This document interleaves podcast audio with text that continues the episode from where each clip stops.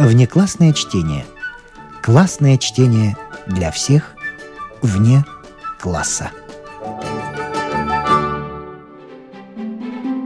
Не включенное в курс литературы. Антон Чехов. Володя.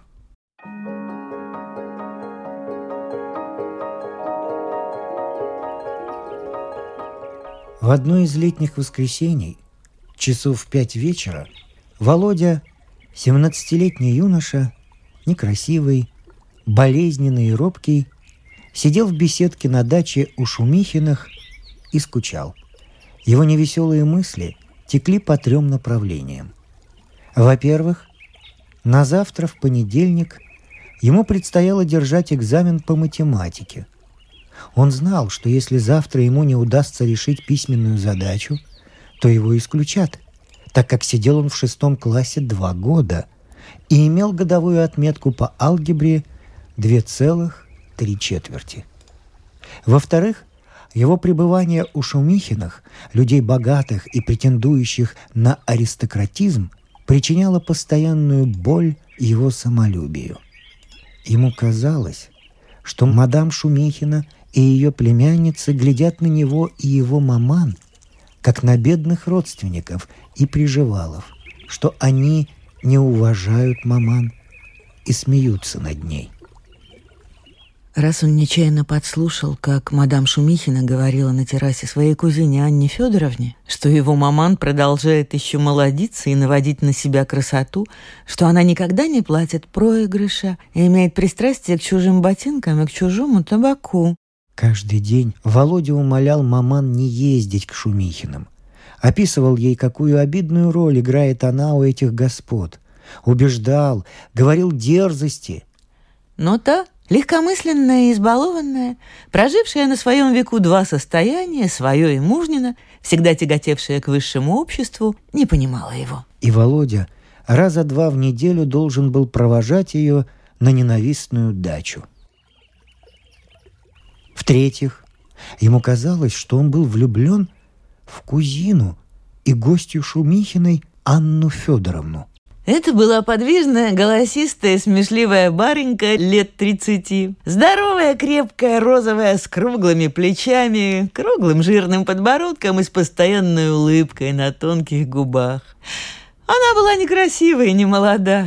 Володя отлично знал это, но почему-то он был не в силах не думать о ней не глядеть на нее, когда она, играя в крокет, пожимала своими круглыми плечами и двигала гладкой спиной. Или же после долгого смеха и беготни по лестницам падала в кресло и, зажмурив глаза, тяжело дыша, делала вид, что ее груди тесно и душно.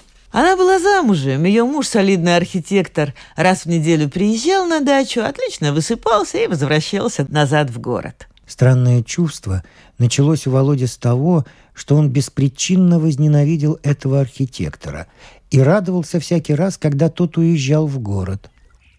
Теперь, сидя в беседке и думая о завтрашнем экзамене и о маман, над которой смеются, он чувствовал сильное желание видеть Нюту.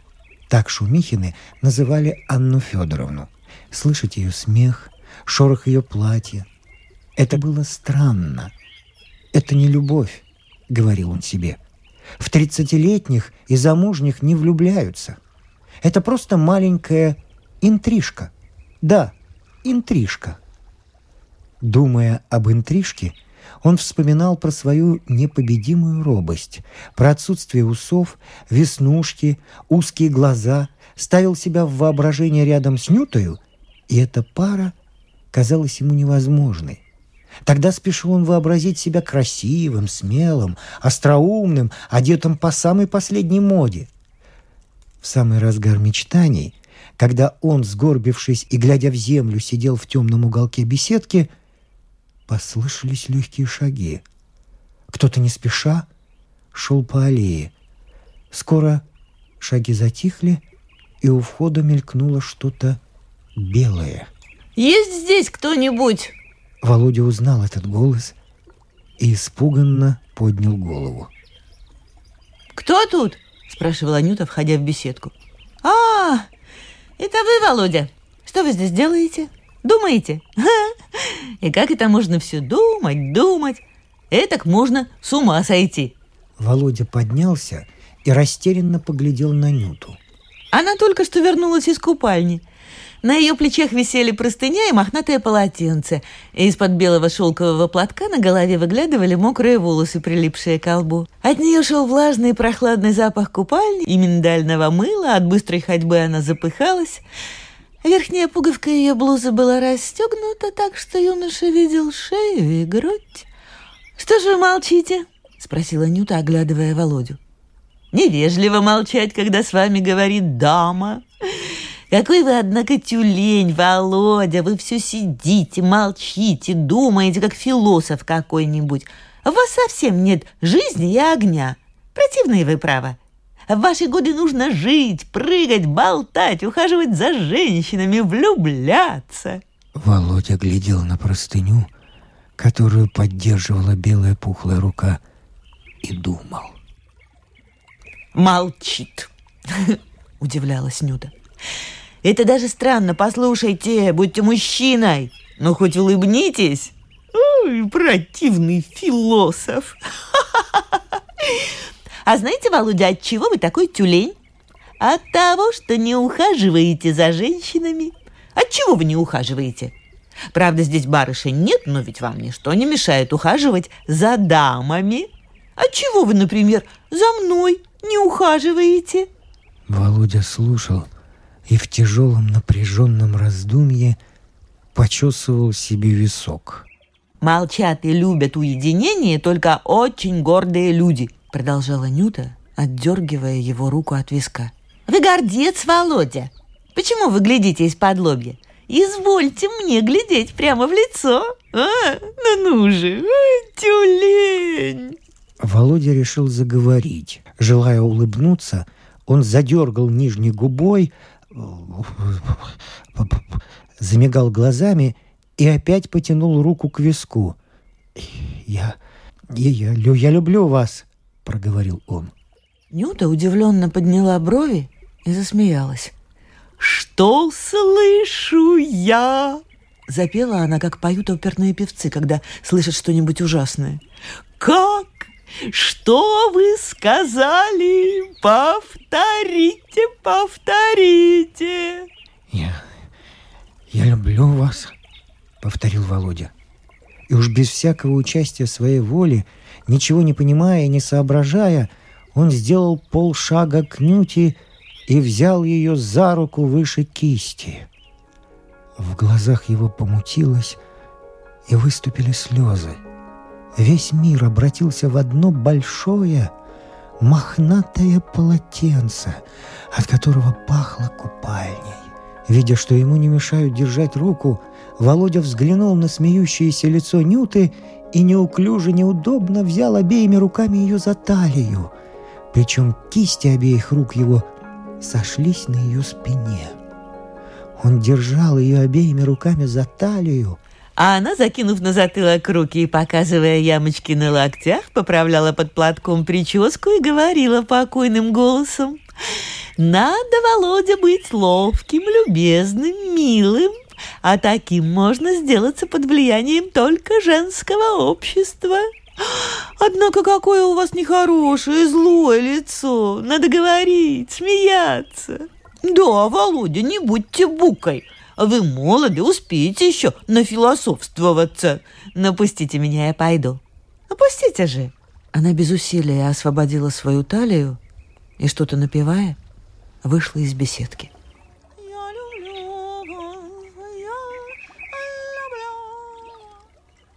Володя остался один. Он пригладил свои волосы, улыбнулся и раза три прошелся из угла в угол, потом сел на скамью и улыбнулся еще раз. Ему было невыносимо стыдно, так что даже он удивлялся, что человеческий стыд может достигать такой остроты и силы. От стыда он улыбался, шептал какие-то несвязные слова и жестикулировал. Ему было стыдно, что с ним только что обошлись, как с мальчиком. Стыдно за свою робость, а главное за то, что он осмелился взять порядочную замужнюю женщину за талию. Хотя ни по возрасту, ни по своим наружным качествам, ни по общественному положению он, как ему казалось, не имел на это никакого права. Он вскочил, вышел из беседки и, не оглядываясь, пошел в глубину сада подальше от дома. «Ох, поскорее, поскорее бы уехать отсюда», — думал он, хватая себя за голову. Оставалось до поезда около трех часов, но он с наслаждением ушел бы на станцию сейчас же, не дожидаясь маман. В восьмом часу он подходил к дому. Вся его фигура изображала решимость. Что будет, то будет. Он решился войти смело, глядеть прямо, говорить громко, несмотря ни на что. Он прошел террасу, большую залу, гостиную и остановился в последней. Отсюда слышно было, как в соседней столовой пили чай. Мадам Шумихина, маман и Нюта о чем-то говорили и смеялись. Володя прислушался. «Уверяю вас», — говорила Нюта, я своим глазам не верила, когда он стал объясняться мне в любви. И даже, представьте, взял меня за талию. Ой, я не узнала его. И знаете, у него есть манера. Когда он сказал, что влюблен в меня, то в лице у него было что-то зверское, как у черкеса. Ахнула маман, закатываясь протяжным смехом. Неужели? Как он напоминает мне своего отца. Володя побежал назад и выскочил на свежий воздух. И как они могут говорить вслух об этом? Мучился он, сплескивая руками и с ужасом глядя на небо. Говорят вслух, хладнокровно. И маман смеялась. Маман! Боже мой, зачем ты мне дал такую мать? Зачем? Но идти в дом нужно было — во что бы то ни стало. Он раза три прошелся по аллее, немного успокоился и вошел в дом. «Что же вы не приходите вовремя чай пить?» — строго спросила мадам Шумихина. «Виноват. Мне, мне пора ехать», — забормотал он, не поднимая глаз. «Маман, уж восемь часов». «А поезжай сам, мой милый», — сказала томно маман. Я остаюсь ночевать у Лили. Прощай, мой друг, да, я тебя перекрещу. Она перекрестила сына и сказала по-французски, обращаясь к Нюте. Он немного похож на Лермонтова, не правда ли? Кое-как простившись и не взглянув ни на чье лицо, Володя вышел из столовой. Через десять минут он уж шагал по дороге к станции и был рад этому – Теперь уж ему не было ни страшно, ни стыдно. Дышалось легко и свободно. В полуверсте от станции он сел на камень у дороги и стал глядеть на солнце, которое больше, чем наполовину спряталось за насыпь. На станции уж кое-где зажглись огни, замелькал один мутный зеленый огонек, но поезда еще не было видно. Володе приятно было сидеть, не двигаться и прислушиваться к тому, как мало-помалу наступал вечер. Сумрак беседки, шаги, запах купальни, смех и талия. Все это с поразительной ясностью предстало в его воображении. И все это уж не было так страшно и значительно, как раньше. Пустяки. Она не отдернула руку и смеялась, когда я держал ее за талию. Значит, ей это нравилось. Если бы ей это было противно, то она рассердилась бы.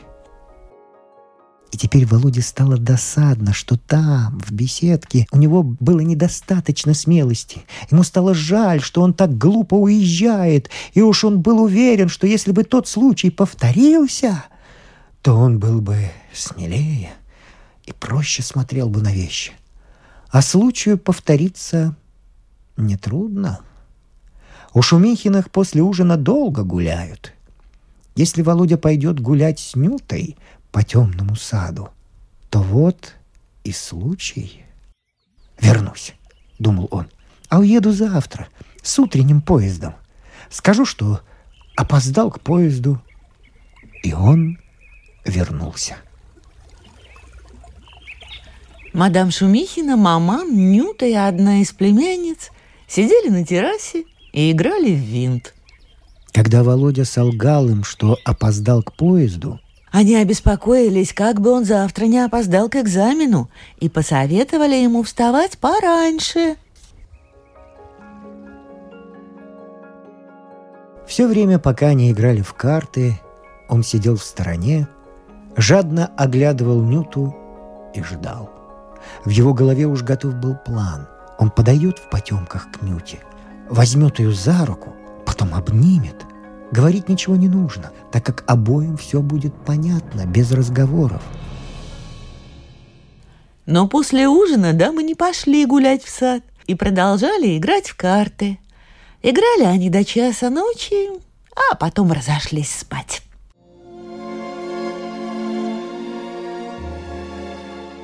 Как это все глупо! Досадовал Володя, ложась в постель. Ну ничего, погожу завтрашнего дня. Завтра опять в беседке. Он не старался уснуть, а сидел в постели, обняв руками колено и думал. Мысль об экзамене была ему противна. Он уже решил, что его исключат, и что в этом исключении нет ничего ужасного. Напротив, все очень хорошо, даже очень. Завтра он будет свободен, как птица, наденет партикулярное платье, будет курить явно, ездить сюда и ухаживать за Нютой, и уж он будет не гимназистом, а молодым человеком. А остальное, что называется карьерой и будущим, так ясно – Володя поступит в вольноопределяющиеся, в телеграфисты, наконец, в аптеку, где дослужится до провизора. Мало ли должностей.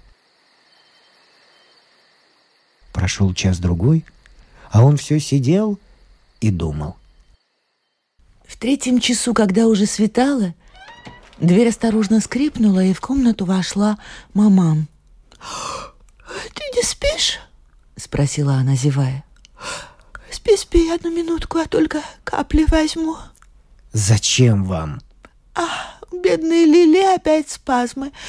Спи, дитя мое, у тебя завтра экзамен. Она достала из шкафчика флакон с чем-то, подошла к окну, прочла сигнатурку и вышла. «Марья Леонтьевна, ну это не те капли!» Услышал через минуту Володя женский голос. Это ландыша Лили просит морфин. Ваш сын спит? Попросите его, чтобы он отыскал. Это был голос Нюты.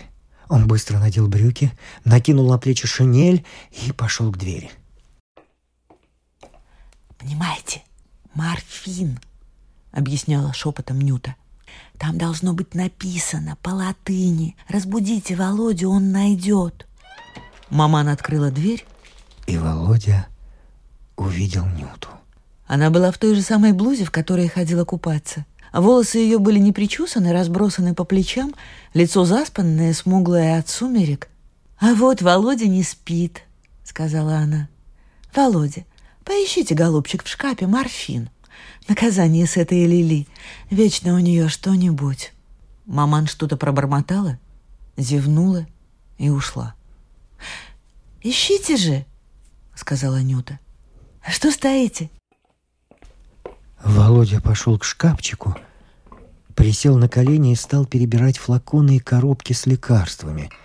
Руки у него дрожали, ему было душно и кружилась голова. «Скоро же?» — спросила протяжно Нюта. «Сейчас! Вот это, кажется, морфин. Извольте!» Нюта стояла в дверях так, что одна нога ее была в коридоре, а другая в его комнате — она поправляла свои волосы, которые трудно было поправить, так они были густые и длинны. Рассеянно глядела на Володю. В просторной блузе, заспанная, с распущенными волосами, она показалась Володе роскошной. Очарованной, дрожа всем телом и с наслаждением вспоминая о том, как он обнимал это чудное тело в беседке – Он подал ей капли и сказал, «Какая вы!» «Что?» Она вошла в комнату. «Что?» — спросила она, улыбаясь. Он молчал и смотрел на нее. Потом, как тогда в беседке, взял за руку. А она смотрела на него, улыбалась и ждала, что будет дальше. «Я вас люблю», — прошептал он. Она перестала улыбаться, подумала и сказала, «Погодите, кажется, кто-то идет». «Ох уж эти мне гимназисты!» — говорила она в полголоса, идя к двери и выглядывая в коридор. «А нет, никого не видно». Она вернулась. Затем Володе показалось, что комната, Нюта, рассвет и сам он — все слилось в одно ощущение острого, необыкновенного, небывалого счастья, за которое можно отдать всю жизнь и пойти на вечную муку. Но прошло полминуты, и все это вдруг исчезло. Володя видел одно только полное, некрасивое лицо, искаженное выражением годливости, и сам вдруг почувствовал отвращение к тому, что произошло. «Однако мне нужно уходить», — сказала Нюта, брезгливо оглядывая Володю. «Ой, какой некрасивый и жалкий!» «Гадкий утенок!» Как теперь Володе казались безобразны ее длинные волосы, просторная блуза, ее шаги, голос. «Гадкий утенок», — думал он после того, как она ушла. «В самом деле, я гадок. Все гадко». На дворе уже восходило солнце, Громко пели птицы, слышно было, как в саду шагал садовник, и как скрипела его тачка. А немного погодя послышалось мычание коров и звуки пастушеской свирели. Солнечный свет и звуки говорили, что где-то на этом свете есть жизнь, чистая, изящная, поэтическая. Но где она? Они никогда не говорили Володе ни маман, ни все те люди, которые окружали его – когда лакей будил его к утреннему поезду, он представился спящим. «Ну его все к черту!» — думал он. Встал он с постели в одиннадцатом часу. Причесываясь перед зеркалом и глядя на свое некрасивое, бледное от бессонной ночи лицо, он подумал. «Совершенно верно. Гадкий утенок». Когда мама увидела его и ужаснулась, что он не на экзамене, Володя сказал. «Я проспал, маман. Но вы не беспокойтесь, я представлю медицинское свидетельство».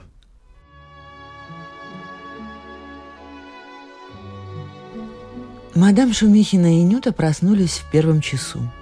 Володя слышал, как проснувшаяся мадам Шумихина со звоном открыла у себя окно, как на ее грубый голос ответила Нюта раскатистым смехом. Он видел, как отворилась дверь, и из гостиной потянулась к завтраку вереница племянницы приживалок. В толпе последних была и маман. Как замелькало умытое, смеющееся лицо Нюты, а рядом с ее лицом черные брови и борода только что приехавшего архитектора – Нюта была в малороссийском костюме, который совсем не шел к ней и делал ее неуклюжую. Архитектор острил пошло и плоско. В котлетах, что подавали за завтраком, было очень много луку, так казалось Володе. Ему также казалось, что Нюта нарочно громко хохотала и поглядывала в его сторону, чтобы этим дать понять ему, что воспоминания о ночи нисколько не беспокоят ее, и что она не замечает присутствия за столом гадкого утенка.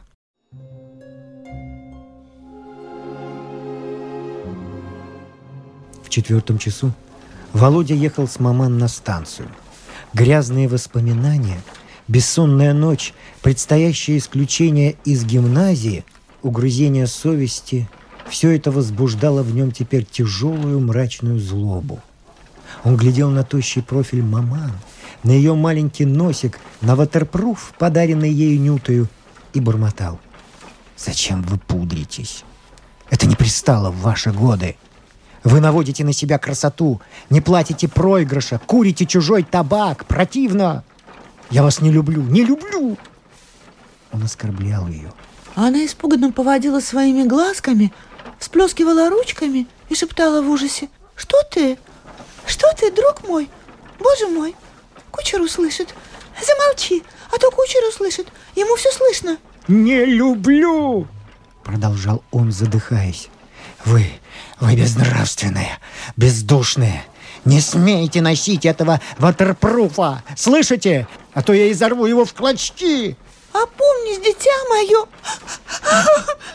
Кучер услышит!» «А где состояние моего отца? Где ваши деньги? Вы все промотали!» Мне не стыдно своей бедности, но стыдно, что у меня такая мать. Когда мои товарищи спрашивают о вас, я всегда краснею. На поезде пришлось ехать до города две станции. Все время Володя стоял на площадке и дрожал всем телом. Ему не хотелось входить в вагон, так как там сидела мать, которую он ненавидел. Ненавидел он самого себя, кондукторов, дым от паровоза, холод, которому приписывал свою дрожь.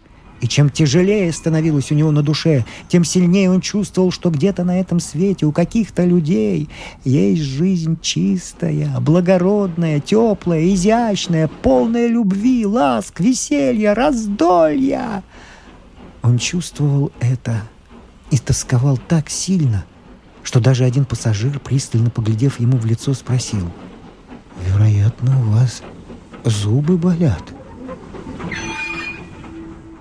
В городе Маман и Володя жили у Марии Петровны, дамы-дворянки, которая нанимала большую квартиру и от себя сдавала ее жильцам. Маман нанимала две комнаты. В одной, с окнами, где стояла ее кровать и висели на стенах две картины в золотых рамах, жила она сама, а в другой, смежной, маленькой и темной, жил Володя. Тут стоял диван, на котором он спал, и кроме этого дивана не было никакой другой мебели.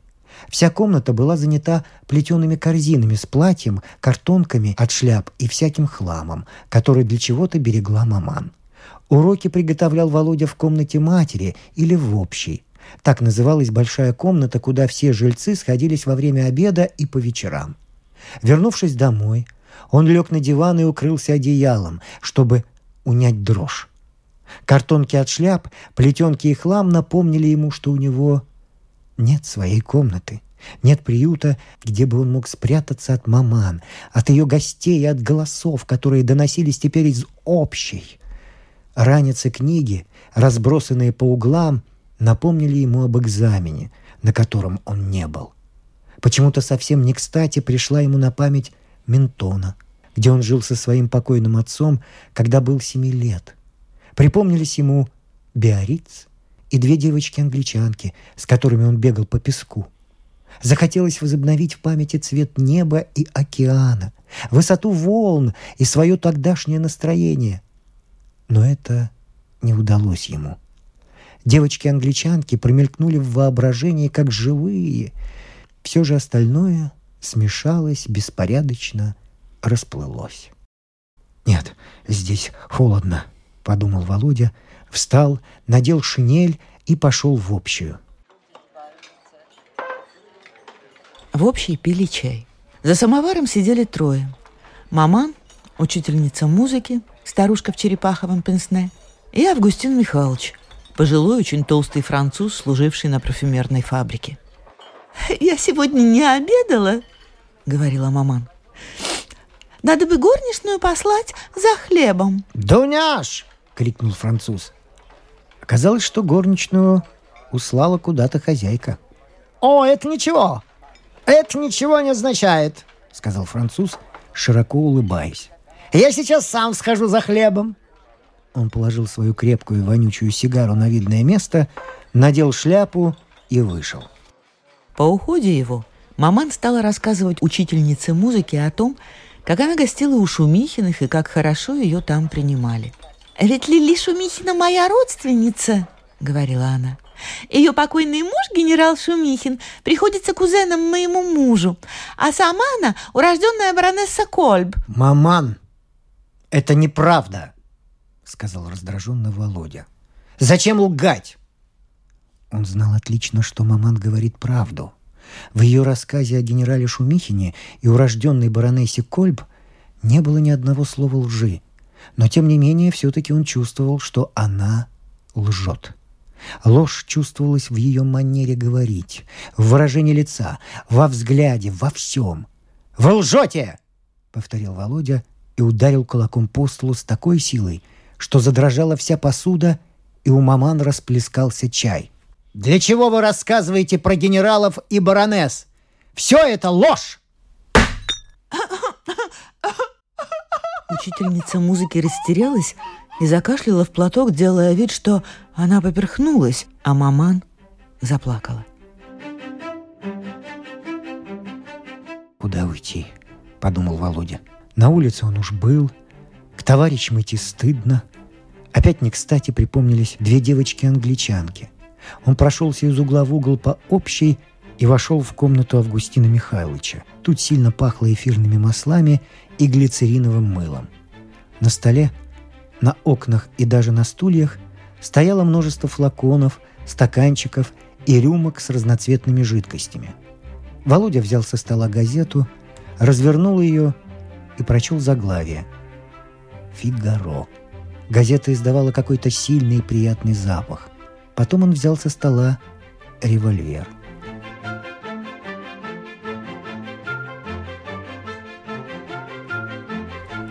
«Полноте, не обращайте внимания!» Утешала в соседней комнате учительница музыки Маман. «Он еще так молод. В его годы молодые люди всегда позволяют себе лишнее. С этим надо мириться». «Нет, Евгения Андреевна, он слишком испорчен», — говорила Маман нараспев. «Над ним нет старшего, а я слабая, ничего не могу сделать, нет». Я несчастна. Володя вложил дуло револьвера в рот, нащупал что-то похожее на курок или собачку и надавил пальцем. Потом нащупал еще какой-то выступ и еще раз надавил. Вынув дуло изо рта, он вытер его о пол шинели оглядел замок. Раньше он никогда в жизни не брал в руки оружие. «Кажется, это надо поднять», — соображал он. «Да, кажется». В общую вошел Августин Михайлович и хохоча стал рассказывать о чем-то. Представляете? Володя опять вложил дуло в рот — сжал его зубами и надавил что-то пальцем. Раздался выстрел. Что-то страшную силой ударило Володя по затылку, и он упал на стол. Лицом прямо в рюмки и во флаконы.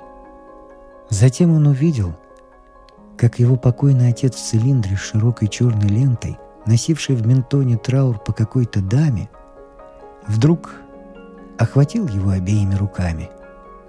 И оба они полетели в какую-то очень темную, глубокую пропасть. Потом все смешалось и исчезло.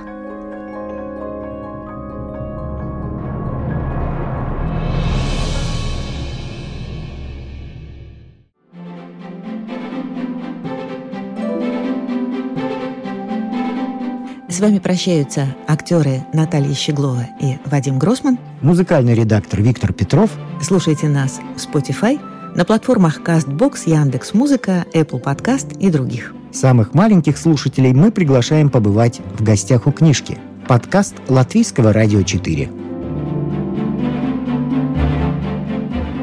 А для тех, кого интересует наша женская роль в истории, в подкасте Латвийского радио 4 звучат Истории на манжетах.